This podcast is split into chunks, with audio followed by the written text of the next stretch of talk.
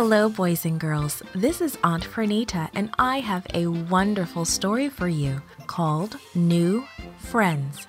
Today's memory verse is from Acts chapter 4, verse 32.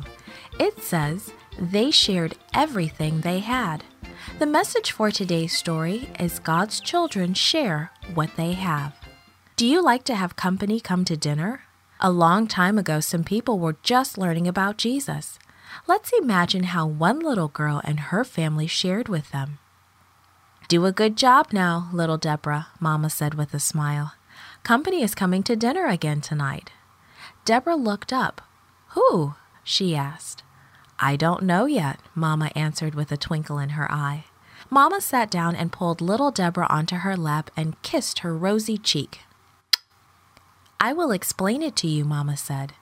The apostles are preaching the good news about Jesus all over our city. They are preaching with great power, and hundreds of people are learning about Jesus every day. Deborah nodded. She knew the apostles were telling everyone about Jesus. Well, many of the new believers are from far away, Mama said. They came to Jerusalem for the great feast. They heard the apostles and learned about Jesus, and now they want to stay for a while and learn even more about him but some are running out of money, and that's why we are helping them. We will share God's love with them by sharing our dinner. Deborah slid off Mama's lap. I better hurry and finish sweeping, she said. Mama mixed a batch of bread.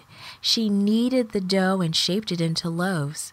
She put the loaves into the oven, and the wonderful smell of baking bread soon filled the house. There was a knock on the door. Mama's friend scurried in. I have extra lentils, she said. I thought you might be able to use them, she said as she left. That's a lot of lentils, Mama, little Deborah said. You're right, Mama agreed. She picked up the big sack and weighed it in her hands. God is providing extra food, and this will make lots of soup. God must be bringing many people to dinner tonight, she said. How is my beautiful family? Papa's booming voice filled the house. He scooped up little Deborah and gave her a gigantic hug. He put an arm around Mama and hugged her too.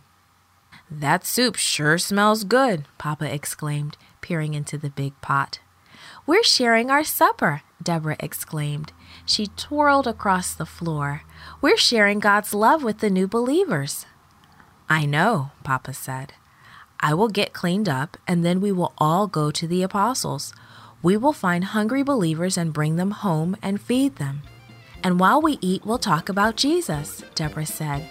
That's my favorite part. This podcast was brought to you by Gracelink.net and Studio El Piso. For more children's resources, please visit Gracelink.net.